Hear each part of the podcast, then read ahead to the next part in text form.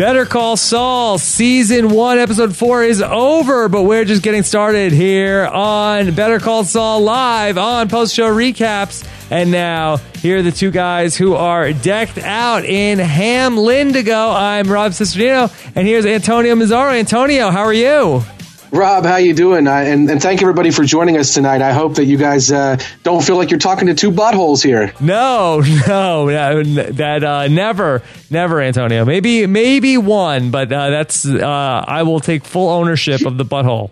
You're saying this is a one butthole podcast. Yeah. I got it. All right. It's like earbuds, but not, you know? you know, yeah, then it would be zero. Zero uh, buttholes. Yes. So, uh, very fun episode tonight it's sort of like uh, seeing somebody do something that they're really good at. I, I, mean, I love that we see that with Jimmy McGill. We know he's really good at talking, but I don't think we really knew how good of a scammer that Saul Goodman was in Breaking Bad. Uh, we knew he was a smart guy and kind of a sharp guy, but I don't think we knew the lengths that he would go to to run scams. So I really like that we're seeing both Slippin' Jimmy of the past and the modern uh, James McGill kind of the scams he's running in Albuquerque there. I'm really liking that aspect of this show for sure. It's a it's a good way for this show to stretch its legs without trending too much into the Breaking Bad territory. Yeah, you know, just the, going back to Breaking Bad and trying to think about it, like I, I don't remember Saul pulling too many shenanigans uh, like we're seeing Jimmy pull, but um, it does help lend some credence to the old uh, rice and cigarette pack thing that he was able to be the mastermind of that, right? Yeah, yeah, and just the kind of like slip and fall or bumping into somebody, pulling something off. Like this is old hat to uh, to what is Saul Goodman, and now in what we see in the past is Jimmy McGill. Like this is just something that he's really skilled at. So it's always nice to see somebody at the top of their game. In the first episode, we saw him with this great kind of closing argument for a case that was lost before he even walked into the courtroom. Uh, so we saw him in his oratory skills, but I really like seeing the sort of brilliant sk- skills he's got uh, in terms of running scams. It's really nice. Yeah.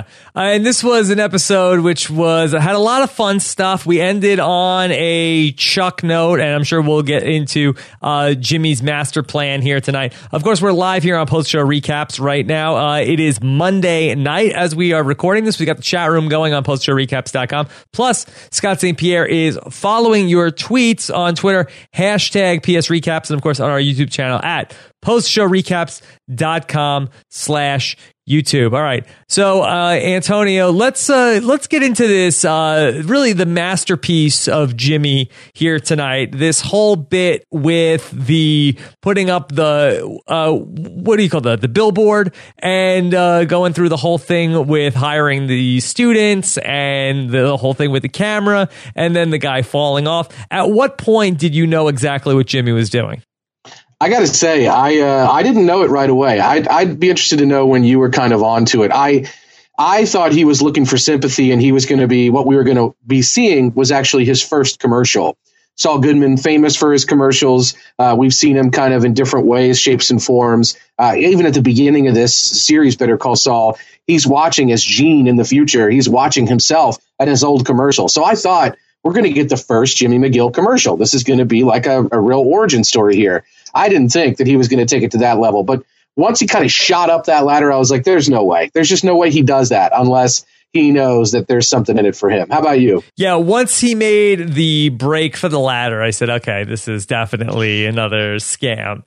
You know, it was like I thought the guy was going to fall off. Uh, and then once he didn't fall off and he goes to save him, then I knew uh, that was 100% uh, where this was going. Yeah, I thought it was going to fall off, and it's just going to be yet another in the long line of kind of bad breaks for what we've seen Jimmy McGill so far. He keeps trying to find success, and he keeps getting these kind of bad beats or bad breaks. Uh, and trying to kind of talk his way out of it. So I thought here he's got this great thing planned out. He's going to film this really sappy, sentimental commercial, tug at the heartstrings with these kids, for real bottom dollar kind of type stuff. Uh, but I did not realize that he had that planned at all. Yeah, and you know, I thought it was very unbreaking bad universe like to have the plan go off without a hitch. You know, typically, you know, we get all these plans, whether it's Jimmy, whether it's uh, w- whether it's uh, Walter White. Um, you know, we lay out the plans. This is how it's going to work. This is going to happen. Everything looks like it's going good, and then something unexpected happened. Unless you count the Chuck finding out about it, the unexpected part of the plan. Yeah, and thankfully there was a hitch. Otherwise, the guy would have been on the ground, right? Yes, absolutely. waka waka. No, I uh, I agree. It, it, was definitely not in keeping, uh, and nor was the first scam that we saw at the beginning of the episode, the kind of historic scam that was from the history of Slippin' Jimmy. Uh, these are successful capers, which in the in the Breaking Bad universe is rare, and I guess we will have to wait and see if the other shoe dropping on this, the famous Breaking Bad other shoe, is Chuck finding out. I mean, earlier in the series, Jimmy said, "I'm not backsliding, Chuck." He's clearly made a promise to Chuck. But I mean, this is this is some pretty key backsliding. You see him trying to workshop what his explanation to Chuck would be when he's standing outside right before he walks in, and there's just no explanation that's going to look to Chuck like anything except backsliding. Yeah. So this is really a uh, a very intricate plan that Saul ends up or Jimmy ends up coming up with uh, in this episode. How long do you feel like he was thinking about this before it ultimately went into action? I thought I wonder the same thing. It's a really good question because what we see first is he's in the, he's in the kind of the judge's chambers and she's really kind of shooting down his arguments. She does say you have the right to use your name. So I thought, oh, this was all one big ploy to get the court to say he can continue to use the name McGill and that's all he ever wanted. That this whole end around with the billboard was just one long con in order to get that to happen. But no, then he's outside in the hall trying to call the newspapers and he's nobody's interested in the story.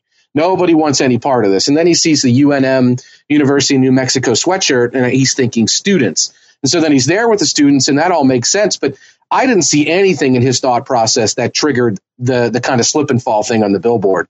So I don't know. I mean, that might have been kind of a, a, quickly hatched plan there when he thought he could get students involved, and then he thought. I mean, I I just it seems like it was pretty uh, pretty quickly hatched because I don't think this was his original plan when he put the billboard up.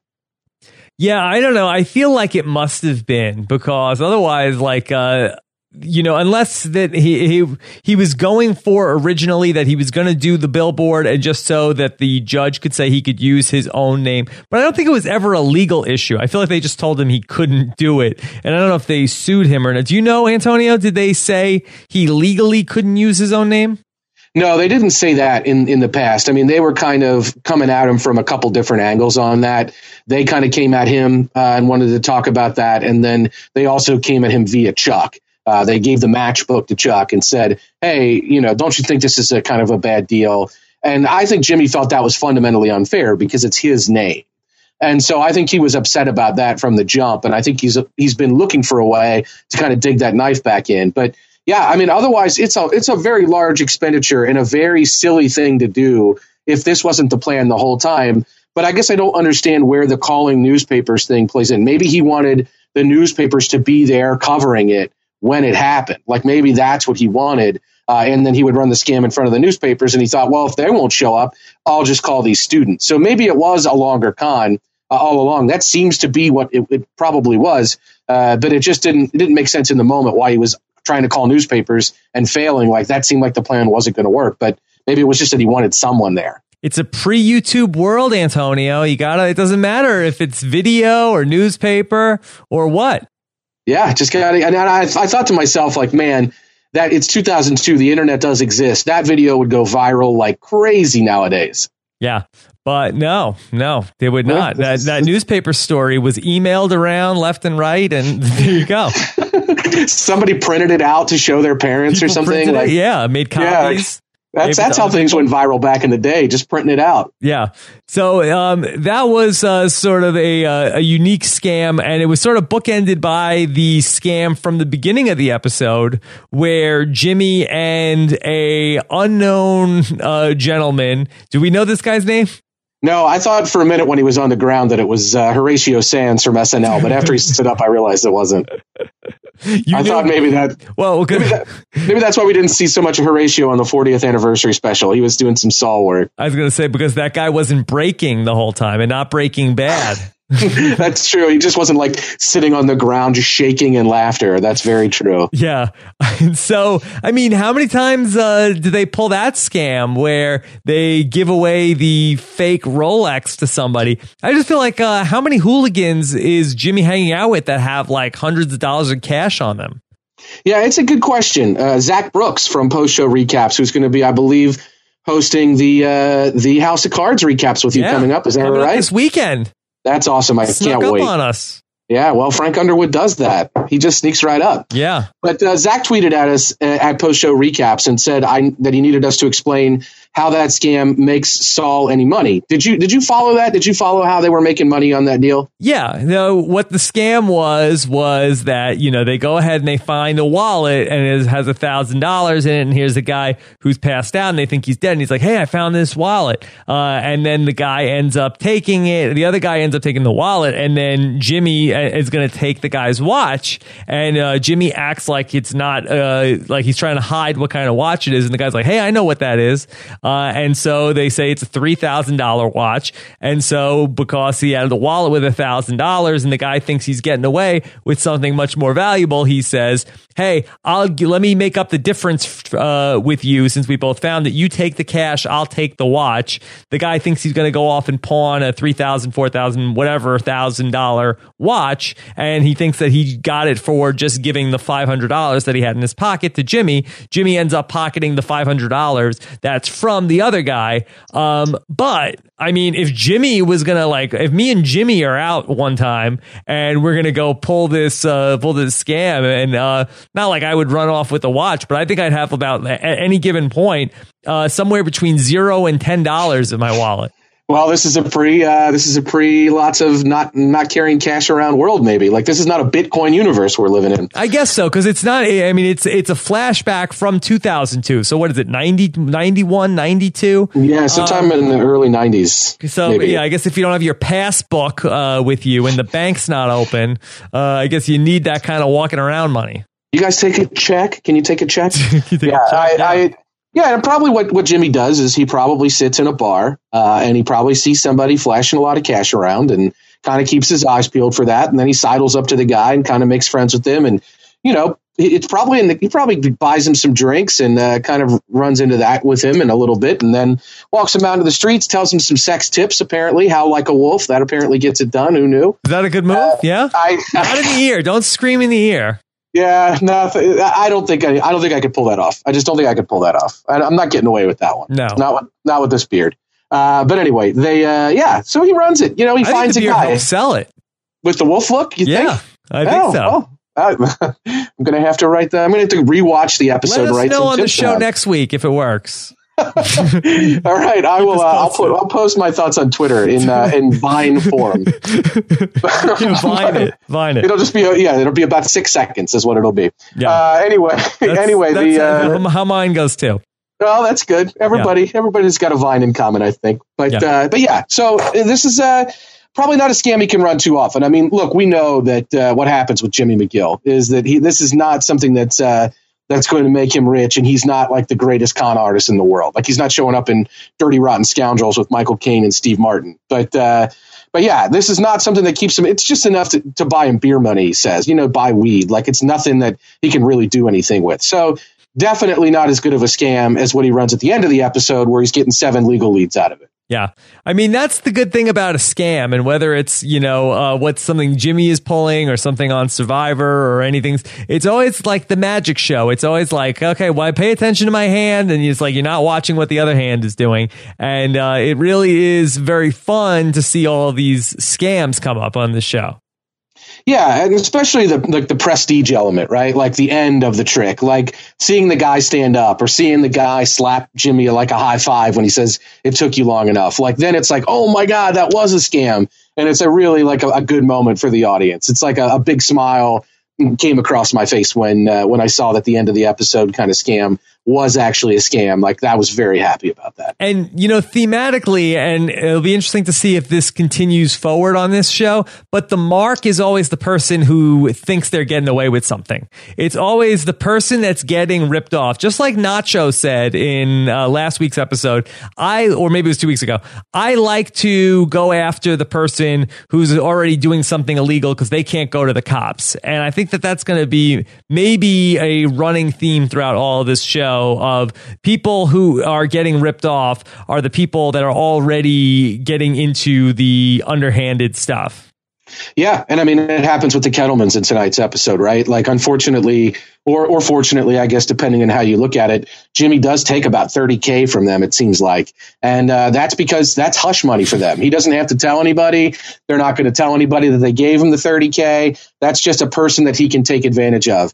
And clearly, he wanted something bigger. He wanted them as his client, like his flagship client but uh, they got a nice t- tidy 30k out of it. So uh, there, are worse things in the world. Yeah, and I love that scene where they're like, "No, uh, you know," he's like, "I can't take a bribe from you guys." Well, but I can. What I can take is a retainer to be your lawyer. And they're like, no, it's not going to work. He's like, well, why not? He's like, because you're the kind of lawyer that guilty people hire.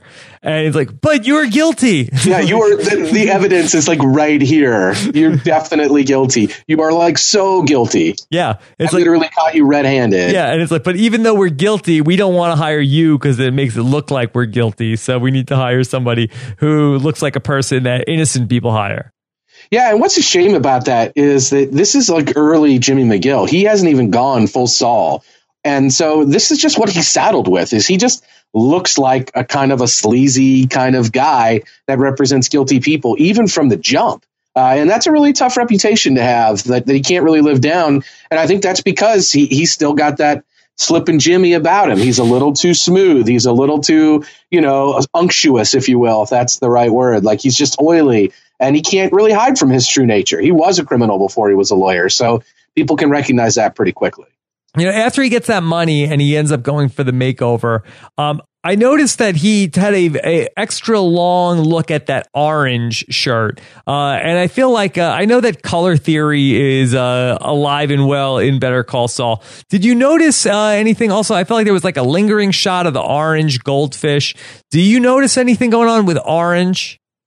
Yeah, uh, there's been a couple. Uh, there's been a couple moments of of orange throughout the show, and it's uh, it's definitely something to track. Uh, if you look black, at that's right. It, it is like Heisenberg. Black. He went to black, and Saul is going to orange. Yeah, and uh, and it's it's the color of prison jumpsuits. So you know, the more orange Saul embraces, the closer he's getting to jail. Like there's a lot going on there, right? But uh, but yeah, I mean, I like that uh, that Saul, as we know Saul from Breaking Bad, uh, he's associated with these loud suits, these vibrant colors. Uh, and Jimmy sort of lives in kind of a dim, fluorescent light kind of world.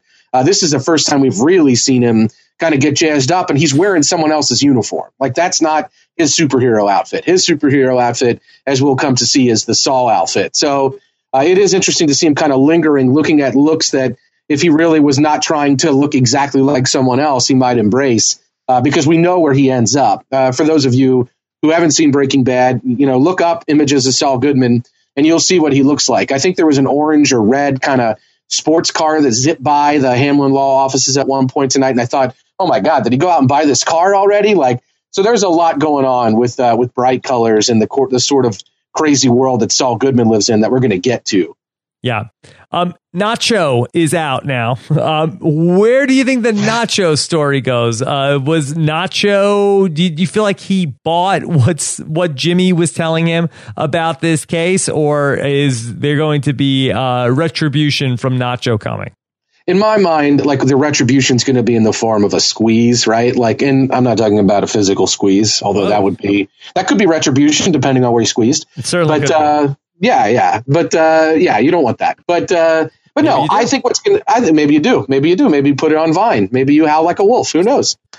But uh, but yeah, uh, I just think that what we'll end up with is uh, is Nacho kind of getting in some sort of trouble, uh, or kind of needing Saul to kind of launder or Jimmy to launder some money, uh, or put him in a kind of run some kind of criminal operation, and he's going to hold that over his head like you owe me like I could put the squeeze on you big time. I could hurt you. Uh, I owe you for what you've done to me. So why don't you pay me back by laundering this money for me or helping me, you know, hide this body or whatever it is? I think it's going to get Jimmy in some criminal trouble, not necessarily physical harm. Uh, I don't know. What do you think? At first, I was thinking that maybe Nacho was was going to be like, or Jimmy was going to be like to Nacho, like, "Hey, they do have all the money. Like it's right there. they have it like in a duffel bag. Like you, My, you minus thirty thousand. Yeah, yeah, yeah. And screw them. They said that you know I look like the kind of lawyer that you have when you're guilty. Now that being said, if their all their money gets stolen, do the uh, do the Kettlemans do they are they able to then go ahead and tell the police, hey, all of our money got stolen, uh, but even though it was stolen money, but we gave Saul Goodman or we gave Jimmy McGill uh, thirty thousand dollars. Yeah, possibly. Uh, it, especially since they might believe that uh, at that point that he is definitely involved with that money getting stolen because he clearly knows about it. Uh, and they kind of paid him hush money to keep quiet about it. But if somebody shows up at their house the next night and steals it, uh, just like Nacho, I think they're going to be suspect uh, suspecting that Jimmy's involved. So I do think that uh, that it's something that probably would not be good for Jimmy, and so that's probably why he didn't say anything to Nacho. And I thought he made a pretty compelling case. And I thought he was somewhat obvious about it. Like, hey, if a person did call the cops, it's because that person was probably worried about those kids.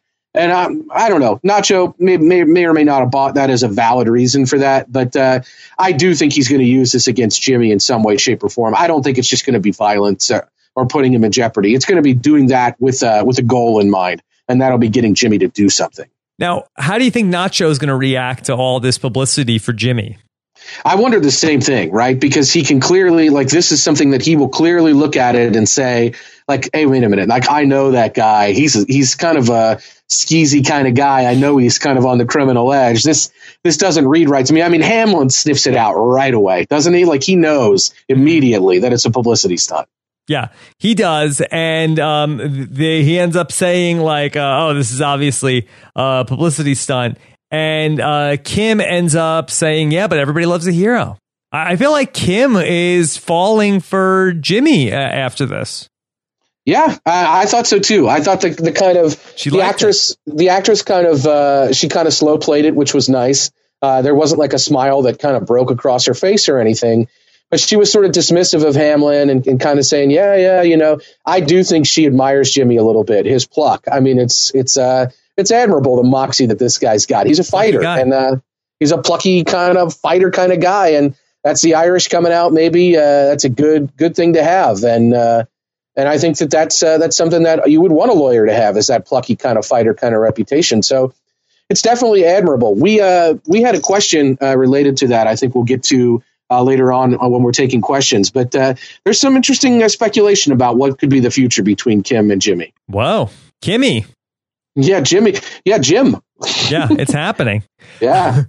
so uh, I want to talk about. Oh, there was one scene with Mike tonight. Uh, not too much business for Mike to do, but they have sort of this interesting conversation about where Mike is talking with Jimmy, and Jimmy says, "Hey, would you believe those people? They were right there. I guess you would believe it because uh, they were only a couple miles away."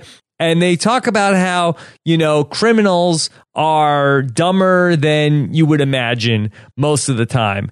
And uh, obviously uh, mike mentioned something about how you know not everybody is as gifted as saul. Uh, what did you think of uh, that conversation? It's interesting. I was kind of reviewing some of the older episode stuff, and there's a point where where Mike says, "You've restored my faith in the justice system," And so that that kind of looking back at last week's episode, why Mike might have been motivated to help to help Jimmy, I do think there's some kind of story there that's a that's pushed Mike away. Uh, that kind of has has affected Mike in such a way that he's really bitter and probably doesn't like cops. There's also a moment in one of the earlier episodes where I think it's last episode where the police officer touches Mike and he kind of gives him this kind of "don't touch me" kind of thing going and it's I think it seems clear that he doesn't like uh, the police or the justice system. Uh, but it, it, doesn't seem like he's that uh, that great about criminals either, or necessarily uh, Jimmy when Jimmy's trying to make small talk with him. So he seems kind of sour on every aspect of it. So it will be very interesting to see how Mike kind of comes into play here, considering that he seems sour on all aspects of the situation uh, in terms of the lawyers, the cops, everybody. Yeah. Um, very interesting to see uh, how a smart criminal is going to be handling things. Of course, Breaking Bad was a show that was based around a very smart criminal. And uh, obviously, Better Call Saul is another show that is going to be based around somebody who's a very intelligent, but also a very criminal uh, person. Yeah, and it's it's sort of uh, it's sort of like watch what you wish for when when Jimmy says, breaks my heart a little bit the the way criminals are dumb. uh, because he shouldn't be excited when he later in Breaking Bad, as Saul meets Walter White uh, or Gus Fring, maybe in the course of this season uh, or this series, uh, who are smart criminals uh, ultimately. Uh, because those are the guys that do him in. Those are the guys that, that kind of put him in the, the gene chair there at the end of the, at the beginning of the first episode. You don't want to be in that gene chair, but the, those are the guys who put him there, smart criminals. So I, I think you got to watch what you wish for if you're Jimmy McGill there. You always got to watch what you wish for. Um, Let's talk about Chuck. I know Chris Berger in the chat is very uh, concerned that we don't seem concerned enough about Chuck, and uh, we had the whole thing with that he was uh, Jimmy was hiding the newspaper. He didn't want Chuck to read about it, and then Chuck very astutely figures out that everybody else has a newspaper, and he makes a run for it. Let me start with what do you think of like the Saving Private Ryan uh, editing style they went with for Chuck's escapade out of there? And does that tell us anything about Chuck's condition? Yeah, I mean, to me, I, I, appreciated seeing it from both Chuck's point of view and the neighbor's point of view. From Chuck's point of view, this was this horrible world. It was almost like he was a, a caveman transmitted to modern society and shouting at cars and you know his the our modern ways frighten and confuse him. So uh, I think that that was uh, he's like yeah he's he's a lawyer you know and he's unfrozen. So uh, I can see that happening. I mean I can see that that I like seeing it from his perspective because I like understanding that he really is that screwed up by this. It's not something yeah. that he's faking. Uh, it may be something that's not real, that's in his head, but it's not something that he's faking. And so he was really screwed up by this. And to the neighbor across the street, he looks like a crazy person running around with a space blanket on. Like, so I, I like seeing it from those two different perspectives because I, I feel like that's, uh, that's important that we know that Chuck really is that screwed up. Uh, uh most of the series to this point has been from only Jimmy's point of view. I think we got more scenes tonight uh, that didn't include Jimmy than we've seen in any previous episode. So I like I like these scenes not from Jimmy's point of view because we get a hint of what the characters really are about. Uh, but I uh, yeah the Chuck stuff I don't know I, I I, I didn't mind the editing style, but Nando had tweeted at us uh, at, at, at random Nando and asked, "Does the show have a Chuck problem?" What do you think about that? Whoa. Um, I do. Uh, let me just uh, real, real quick state that I believe after tonight's episode, I think that we can confirm that Chuck has some sort of mental illness. It's not anything uh, going on. I know we've speculated on a lot of different things, but uh, are you 100% on board mental illness for Chuck? I would say that it, it whatever it is, uh, it affects him mentally more than anything. Yeah, I mean, I, there may be an electromagnetic allergy or sensitivity there, but I think how that manifests is is more mental than anything else, for sure. As far as the Chuck problem, uh, yeah, I think so. I mean, I don't th- think it's a disaster or anything like that. Uh, I mean, uh, in the pantheon of scripted TV shows, like there have been way, way, way, way, way, way, way worse things than this. Uh, that being said, I'm not like, ooh, what's going on with Chuck? Excited to check back in with Chuck, a Chuck check. Do the Chuck check, yeah. I'm never excited for a Chuck check but I could see it improving. Like I'm not as down on Chuck as I am about uh, some other uh, some other characters on um, any other shows uh, that I'm watching. Yeah, you don't want to put Chuck in the penalty box. You don't want to ground Chuck, is what you're saying. Well, Chuck would prefer if everybody would ground themselves before they come in. That would right, be right. good. But yeah. Yeah, we yeah. Need to ground Chuck. We don't need to. We don't need ground Chuck, even though it's better than ground beef, which would be fine in a cooler in someone's house. Now, I, I, I gotta, th- I gotta say that I, I trust Vince Gilligan. So, in, in in terms of Nando's question, I, I don't think that the show has a Chuck problem. Uh, I think that it, it that it's possible the show could develop a Chuck problem, but I do trust Vince Gilligan that they'll make Chuck matter in ways that aren't just he's going to make Jimmy feel guilty because very clearly that's something he, he is already happening. Like Jimmy is like not wanting to bring him that paper because he knows that Chuck's going to sniff this out right away and he's going to make him feel bad about it. There's going to be more to Chuck though than just what he makes Jimmy feel emotionally. I have I have a strong feeling about this. I don't know what it'll be, uh, but I I do think that there's going to be more to it than just this emotional weight that drags Jimmy down. I think it, it almost has to uh, to have more uh, of a, a double kind of narrative impact than just something that makes Jimmy sad. I mean, think about Breaking Bad. We never saw Walter White's mother. We Mhm. never saw anyone from Walter White's family, even though there were clearly some issues there. Uh, we we never saw like his his mom, his dad, uh, any siblings, anything like that uh, that may have existed. Uh, the mom was the main one because she was mentioned in the show multiple times, never showed up. So she could have showed up to make us kind of feel guilty about Walter or make me feel guilty for Walter or whatever. But we never got her, and now we're getting Chuck, and we already see that emotionally Saul's got a lot, or Jimmy's got a lot going on but we don't see what real impact Chuck has other than that. We did see him kind of helping Jimmy in jail earlier in the series, so clearly he played a role as a mentor. I think Jimmy worked in the mailroom at Chuck's law firm. I think it's kind of uh, seemed to to been suggested about that. So I don't know. I think we'll uh, we'll see where we go with Chuck, but I, I trust Vince Gilligan to make Chuck matter more than just on the emotional level because they could have gone to that well a million times in Breaking Bad and they never did. And I just don't think the show is going to spend too much time on that. But I wonder as Jimmy becomes more successful, how important of a character is Chuck? Because I feel like in the opening episode or two, uh, it was set up that Jimmy is pretty much destitute. And his long con was going to be he wants to get Chuck's money from the law firm.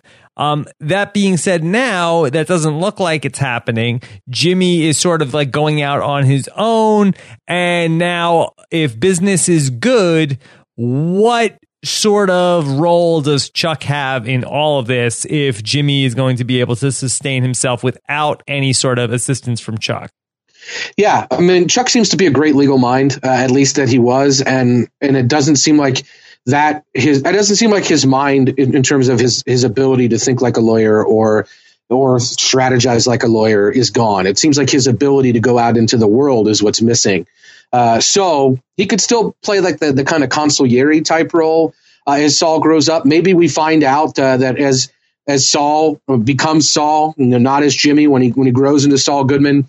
And if we if the show takes us to the events of Breaking Bad, that Chuck was around the whole time, and he was actually helping Jimmy pull strings. I mean, we're, we may find out more about Chuck, Whoa. but I think I think as you're right, like I think as we know Chuck right now, there just isn't much of a role for him. Uh, but maybe it's a one season deal. Like maybe the story of Chuck is something that is about Jimmy's origin story uh, as Saul, and he's going to have to kind of leave him in the dust uh, if he wants to kind of be fully, you know, if he wants to break bad. Like Chuck represents uh, no measures or half measures, and you don't want to do that when you've got that kind of thing weighing you down uh, and keeping you from being the the truly kind of criminal criminal lawyer that you're meant to be. So maybe that's all Chuck's going to do. I don't know. Maybe Walter White could explain to Chuck that electromagnet electromagnets uh, really uh, everything's okay. He, he's going to be fine. Maybe he could sort of like like explain on the blackboard. You see, Chuck, uh, things are going to be okay. Like, oh, okay, thank you, Mister White. Yeah, but can you imagine Chuck uh, at that heist where they were trying to steal a laptop back uh, in Breaking Bad with the magnets? Oh boy, yeah, there's not enough Oh. tinfoil uh, space blankets in the world. Oh no, you could. I mean, he could build a house out of space blankets, and he still wouldn't be able to to delouse from that. Uh, so yeah, that uh, that would be a very unfortunate spot for Chuck to find himself for sure. Um, the watch that Saul puts in the mailbox is that the same watch from the scams back in the day?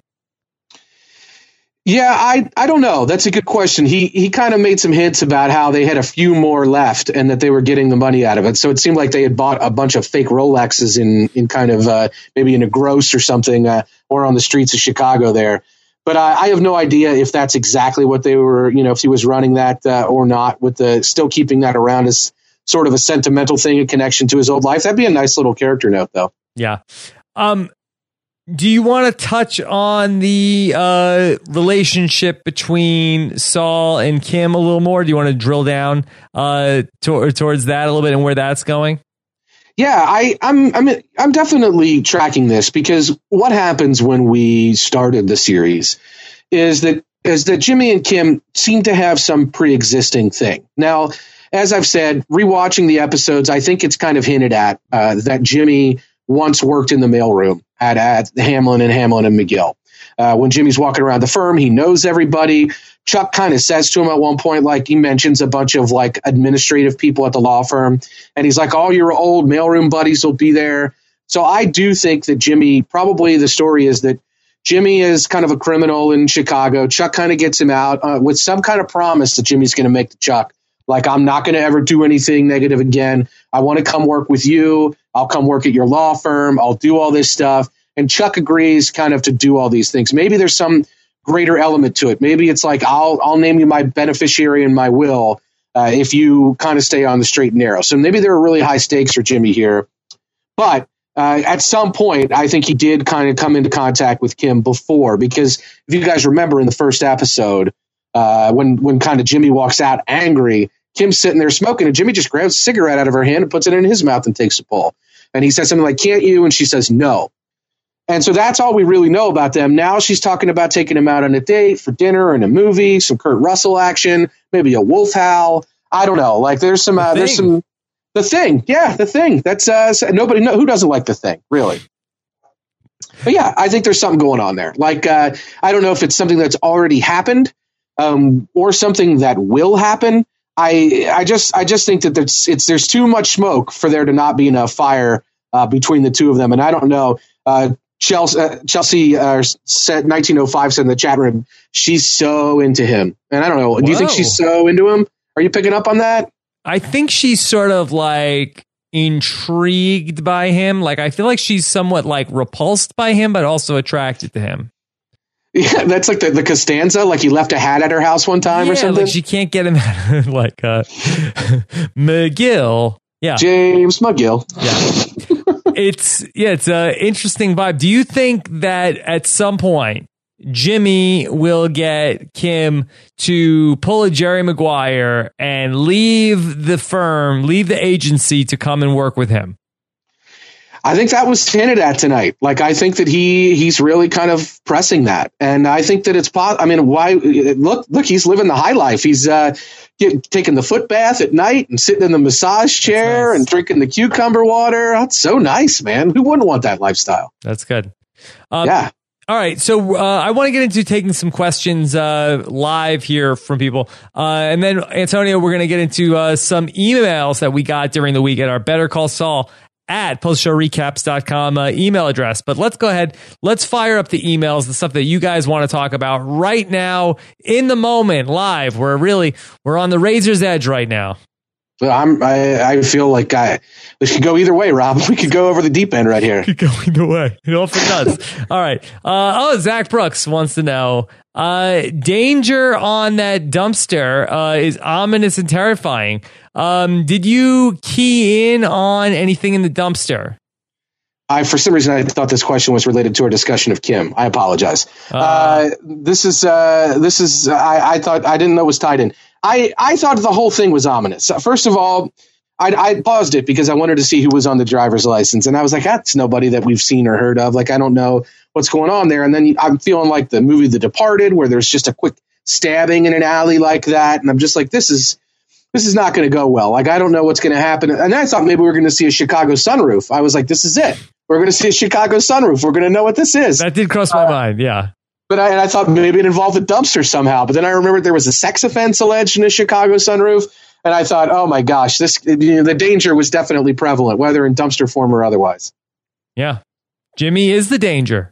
He is the danger. He's the one who uh, he's the one who talks. He's the one who howls. Yeah, well, apparently, yeah. All right, Riot Maker says, "Who else thought uh, that sign was going uh, to be Saul?" Uh, now I'm not sure which which sign. Uh, I, think, I think Jason Riotmaker means the billboard. Yes, yes, yeah. Uh, the Better Call Saul billboard. Um, it was interesting that he did for the first time identify himself uh, to the guy in the flashback as uh, Saul Saul Goodman and gave the backstory of Saul Goodman. Yeah, yeah, and uh, and that kind of uh, confirmed for canon what people have been sort of making jokes about ever since Breaking Bad. That Saul Goodman was just sort of this in, interpolation of it's all good, man. So there yeah. you go. Well, it's not a bad idea if you're going to be pulling scams on people not to use your real name. Yeah, and uh, this is a pretty good one to use. Yeah, that, uh, my real name's not even Rob Cesternino. I had a feeling about that, but I wasn't sure. Uh, what is your What is your real name? Do you want to reveal it for here for once and forever? Uh, Timmy McGill. Timmy McGill. I should have known that. Uh, people said I couldn't use it. Well, there's another McGill out there. Yeah. Oh God, a Timmy who sucks. Yes. That's yes. no good. We can't have that. Yes. Um, I can put the screws to him if you want. Yes. All right. Uh, this question is from Johnny De Silvera. Shout out to Johnny. Uh, it says Chuck obviously has no faith in his brother. Uh, hashtag well founded. Yeah, uh, this is we talked about this. Chuck knows Slippin' Jimmy. He knows the ins and the outs of these scams, and he knows ultimately that this is something that uh, doesn't doesn't sit right with him. This is uh, this is I'm not backsliding Jimmy McGill, who is backsliding, and for whatever Chuck is or isn't worth in this show, and we'll just have to wait and see. Uh, he definitely knows what's up for sure, and it is well founded. Good Yeah. call, Johnny. That is true. Okay, uh, let's take one from uh, Jordan uh, Zielinski. Uh, when Nacho comes back, do you think Jimmy will look uh, to Mike to help? Do you think that he will go to Mike to protect him from Nacho? Yeah, I think that uh, I don't know why he would know that Mike would be a good source for that, but uh, maybe Mike will witness it. Maybe something will happen in the, the parking lot there or something, and maybe Jimmy will be abducted, and Mike will be somebody that kind of gets on the case, like sort of. I, I feel like whatever Mike does with Jimmy, it's going to sort of be like, oh, okay, yeah, I'll do it. I guess that's fine. Like he's going to Eeyore his way into this. And uh, and it's not going to be something he just jump like goes Tigger into. It's going to be full Eeyore. Like he's not going to bound into it all happy go lucky. This is not Mike. Mike's going to like roll his eyes and yeah, I'll help, whatever. So it's going to be ha- if he if he. I don't know how Jimmy's going to get him to help if Nacho's involved. It might have to be something where Mike feels like I got to save this guy's life now. All right. Uh, Antonio, you take this one from Jason Burning. Yeah, this is from Jason Burning. Jason says to us, so the opening scene was pre the events of Better Call Saul and not after Breaking Bad. Is that right? Uh, we don't know that. We don't know that for sure, right? Well, I guess we don't know it for sure. I mean, the, the, the clothing I think kind of indicated '90s. The music certainly could have been any time, uh, but we don't. I don't think we know it for sure. I'd say the hairstyle kind of lets us know that this might have been an earlier version of Jimmy McGill. But uh, but yeah, I don't know, Jason. Uh, that could be a wig. You never know. Is I don't. Bob- We, we, we need somebody on Wig Watch, Ralph. Big watch. is Bob Odenkirk uh, pulling off the 20 something year old? Uh, let's be real. Not really, right? I mean, they're dressing him up in 20 something year old clothes and giving him 20 something year old catchphrases and wigs, but it's not playing for me. I like this idea though. I like that we, we, we're going to like take him all the way back to the womb at some point. Yeah. Like this is, we just keep going further and further back. I like this. Yeah, it, it's like when Tom Hanks was playing Forrest Gump in high school. Yeah, exactly. Like I believe the man said he had to go pee. Yeah, I love it. I love it. Keep doing it. Go back further. Go back Yeah, to let's like. ta- take us back. We have to go back. Rob. We have to go back. yeah, I want to see Bob Odenkirk playing Jimmy in like uh like 12 years old. Yeah, better call Zygote. Yes. All right. Uh, Buddha Ben says, could Kim eventually join Saul's law firm? If so, what do you think happens uh, to her in between uh, then and Breaking Bad? All right. So I touched on maybe could she do the Jerry Maguire, but what do you think happens to her uh, in between uh, the end of Better Call Saul and the start of Breaking Bad? couple of possibilities here. Uh-oh. First off, Saul mentions he has two ex-wives uh, in Breaking Bad, uh, and that's not a spoiler unless you've not seen Breaking Bad. In which case, we don't know if it's true or not. Everything Saul says in Breaking Bad could have been a come on, could have been a line, could have been something that was or wasn't true. Uh, in the moment, he might have said something to be relatable. That's what Saul Goodman does, and so it's not clear if he actually does have two ex-wives, but Kim could be one of them. Uh, or, and I think this is kind of probably more likely, she sort of screams the kind of character who uh, ends up dying, right? Like that. If you want to put the screws to to Jimmy McGill and you can't can't kill him for whatever reason, Kim's kind of expendable. She's the kind of person that you take out. So.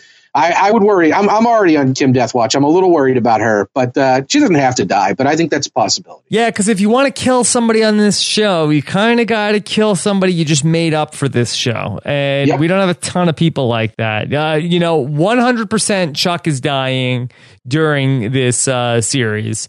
But yeah, Kim would be another uh, another one you could kill off. Yeah, I mean, and that's the problem. If, if the show wants to have any real narrative jeopardy, we just know that uh, we even know from the first 10 minutes of Better Call Saul that Gene, aka Saul, aka Jimmy, does survive the events of not only this series, but the next one. And so it is something that uh, to, to jeopardize anybody, to put any kind of narrative drama in there, uh, the, the expendable ones are the ones that are going to be on the line. So it's not good. What if the timeline has changed? Uh, in what regard?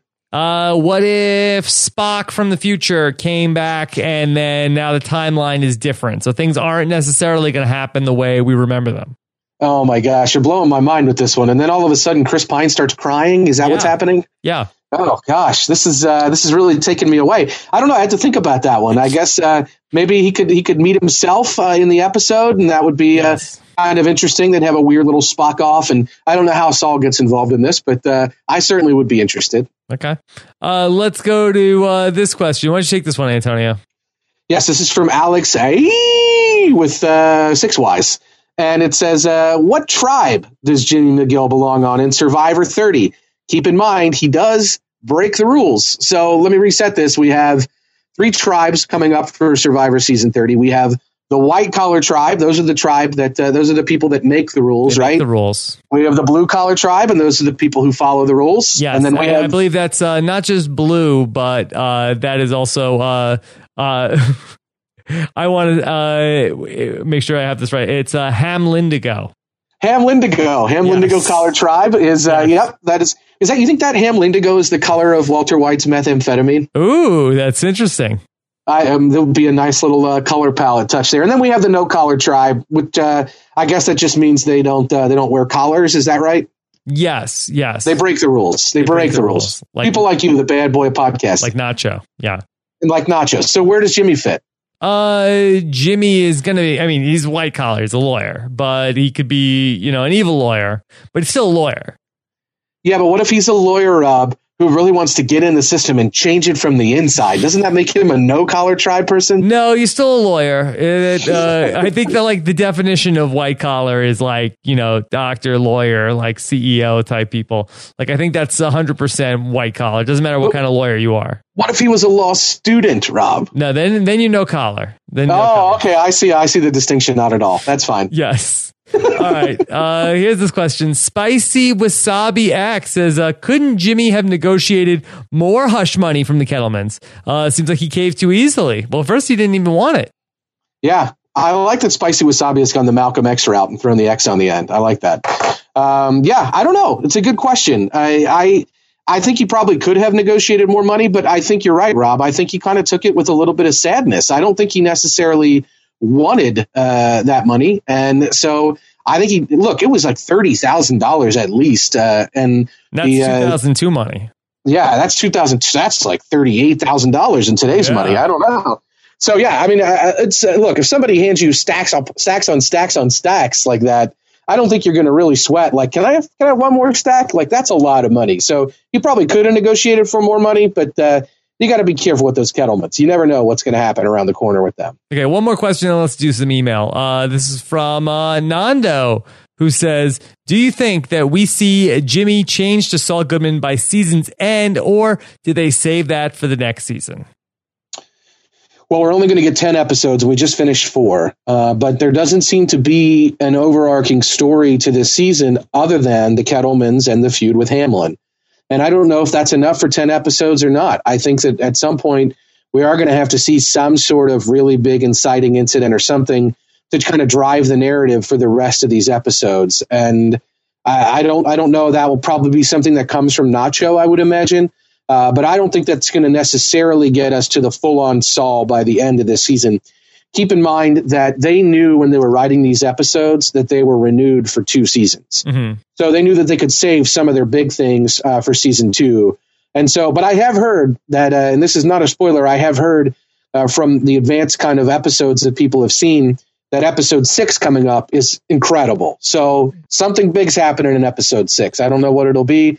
Uh, maybe it'll be our Saul Goodman moment. Who knows? Yeah. No, I heard the same thing from Dalton Ross uh, when I spoke to him on the podcast a couple of weeks ago. Um, so, do you think that the Saul Goodman thing becomes born out of the you can't use the McGill name anymore? That certainly seems to be where it's trending. And furthermore, if Saul Goodman was a name that Jimmy used while he was running scams, that it's not even just a Slippin' Jimmy, it's kind of an alter ego, the name he gave out to the people he was scamming. Then there's certain certain sort of poetry in it that if he embraces the Saul Goodman name at the end of some long battle with Hamlin where Chuck is involved and Chuck is kind of telling him, be good, be honest, work hard, that'll all work out for you. And he's like, nope, I'm going to be Saul Goodman.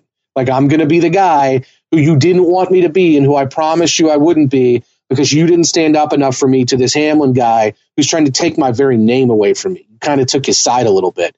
And so I think there's a lot of poetry in that if he does become Saul Goodman because of this battle with McGill uh, and, and because of where Chuck stands on the anti kind of uh, backsliding criminal stance. I think that there will be uh, some poetry in that for sure. All right, let's get into the email, Antonio. Yeah, let's do it. So, as always, you guys can send us emails if you have kind of a longer form question that you can't uh, address on Twitter because it's 140 characters, or you want to really ruminate, send theories, longer things. You can always address them to Better Call Saul at postshowrecaps.com. That is our show specific email. So that's Better Call Saul at postshowrecaps.com. We did have a couple of uh, lingering questions from last week. The first one was from Jay Lopez, uh, and that's Johnny Lopez. Johnny said, is Saul calling the Kettlemans to warn them a correlation to Hank getting a call to warn him about the cousins? Did Saul, in fact, warn Hank? Uh, I don't remember in Big Brother, in Big Brother, in Breaking Bad, if we ever got an answer to that question. Thanks, Johnny Lopez. So yeah, I'm I'm interested in that. I don't think we did ever get a confirmation directly as to who called Hank to warn him about the cousins. I think that there is some belief that Gus Fring was involved somehow because there it was getting around to Gus that these cousins were involved. He's the one who texted them the word I, I think he texted them the word pollos or he texted him something to kind of get them out of Walter White's house early in the season.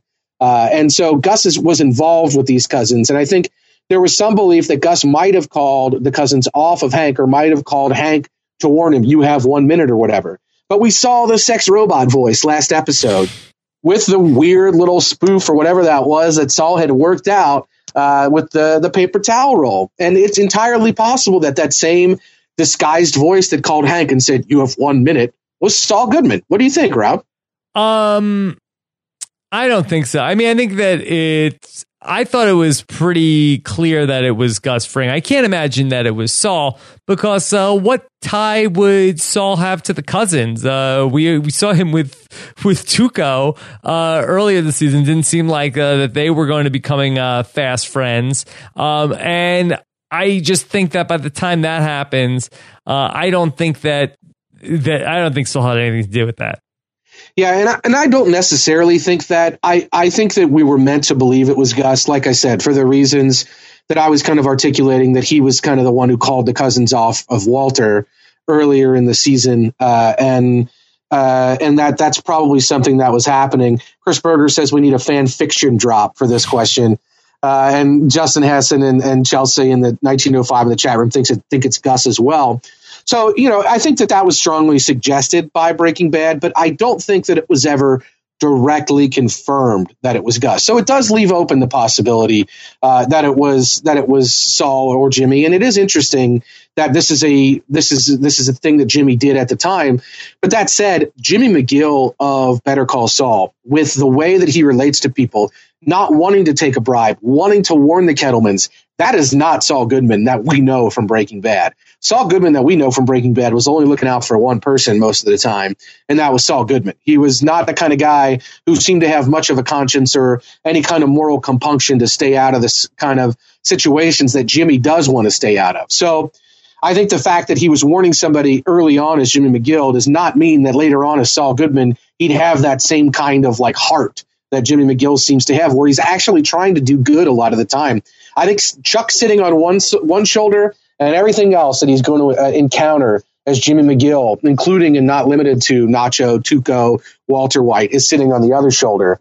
And I think that the, the Chuck voices, the angel voices, are saying warn people, and everything else he's going to encounter are saying just take care of yourself, man. So I think by the time we meet him in Breaking Bad, he's not the kind of guy that makes those phone calls anymore. I agree. Uh, do we have any more email? Uh, yeah, we've got another one, uh, and this is kind of on a lighter note. This one's from Van Scott. Uh, and Van wants to know Do you think we'll see Huell this year? Uh, and if not, what character in the Breaking Bad universe would we most want to see in the show? Hmm. Well, um, I do not believe we will see Huell. Well, we talked about Huell a couple times, but I don't think we're going to see him, at least not this season. No, he's. Uh, I mean, uh, they, they got to get that actor out of that safe house that he's still waiting in from Breaking Bad. It's going to be oh, pretty hard. The actor is still locked up. I, I think he's still waiting there. Nobody told him it was time to leave. Yes. But uh, I don't know. I, I would like to see Bill Burr on uh, on Better Call Saul. Bill Burr doesn't work enough, in my opinion. He's a hilarious guy. Uh, if you'll recall, you know, Bill Burr had some great moments on Breaking Bad, but um, he wasn't necessarily a character that. Yeah, I mean, he was with Saul. He wasn't a character that stood on his own. Uh, and so, you know, he plays that that one of Saul's henchmen. I think his name is like Kuby. Is that right? Yes, yes. Yeah, and so he shows up in the later seasons of Breaking Bad. I would love to see Kuby show up, uh, kind of in these earlier seasons. But if we're going to get Kuby, we're probably going to get Huell. So I'd love to see those two. They don't they don't work enough, and I think they would fit without. Uh, without being the, I think they would add a, a, a good dynamic to the show. If, but I don't, I don't think we can have that until Jimmy becomes Saul. I would like to see Wendy the prostitute. Oh, good old, good old Wendy. Yeah, yeah. Wendy could make her way back into this show. She could wind her way back in. Yeah, I think that would be good. Why? Any particular reason you'd like to see her? You're just a fan of Wendy's? I think so. Oh, I am a fan of Wendy's. That goes without saying. Hey, quality is the recipe, man. Yeah, man. You can get chili and uh, a, and a frosty and like uh like a, a couple things, like six seven bucks. What do you? How you yeah. beat that? Now you're not, and it was founded in Ohio, so uh, so that's a nice midwestern uh, deal there. Yes. All right. Uh, Antonio, is that it on the on the mailbag? I think that's it uh, on the mailbag for kind of last week's episode. But again, you guys just hit us up and we'll let you know. Um, I actually we did have one more email from Zach Brooks. Uh, and Zach, uh, Zach just said that he thinks that the Better Call Saul storyline is definitely going uh, to tie into the future and somebody finding Saul in Omaha. Now that we're four episodes into this series, do you think we have any reason to believe any more than we did when we talked about it in the first episode that we're going to jump further ahead and we're actually going to jump timelines into what we saw in the first 15 minutes of this series? Hmm. I mean, I, I, don't think we've gotten any more evidence. Uh, to, I think maybe the most interesting thing we cracked was tonight. We talk about the orange, uh, looking at the orange clothes. Uh, maybe that could be a foreshadowing towards a jail sentence coming for uh, Jimmy slash Saul. But I don't think I've, we've seen anything in four episodes that makes us think that we're going to spend more time. I think we probably will, but I don't haven't seen anything that's going to be foreshadowing towards that. No, and and I, what I appreciate is that we have seen you know, at the beginning in our in our cold opens, right? We've seen the cold open with Cinnabon, we've seen the cold open with with Jimmy in jail, uh, we've seen the cold open with Jimmy kind of running a scam. So we are kind of playing with time in our cold opens of this show, and I like that. That's a kind of a a fairly consistent kind of running thing that's happening here. Uh, all the episodes are ending in the letter O. I don't know if there's anything to that, but that is clearly happening as well.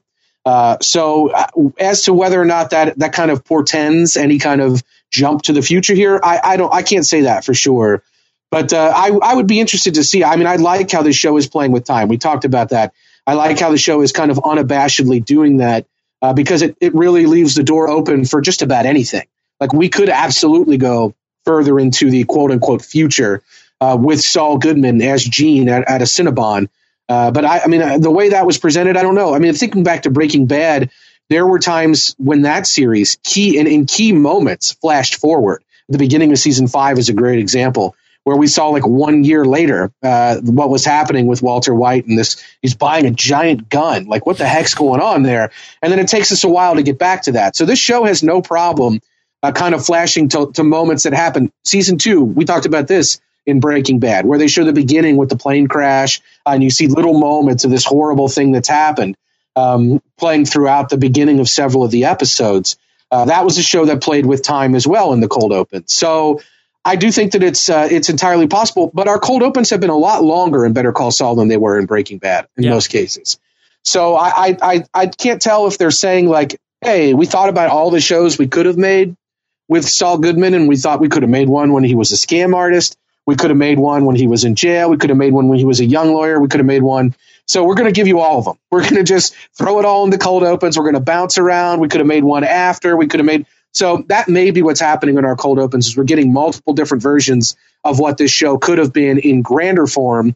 Uh, but they chose to take on the milieu of this, like as he's starting out as a lawyer in Albuquerque kind of thing. So I don't know if that's what's happening, but uh, it is interesting that the show's playing with the cold opens because it does leave the door open to what Zach's asking about, which is the actual prime timeline of the show jumping into the future uh, and dealing with Gene as the Cinnabon guy. I don't know. I'd like to get there, but uh, it would it would you know I'm interested in spending a lot more time here for now. The timeline has changed, Antonio. I'm telling you.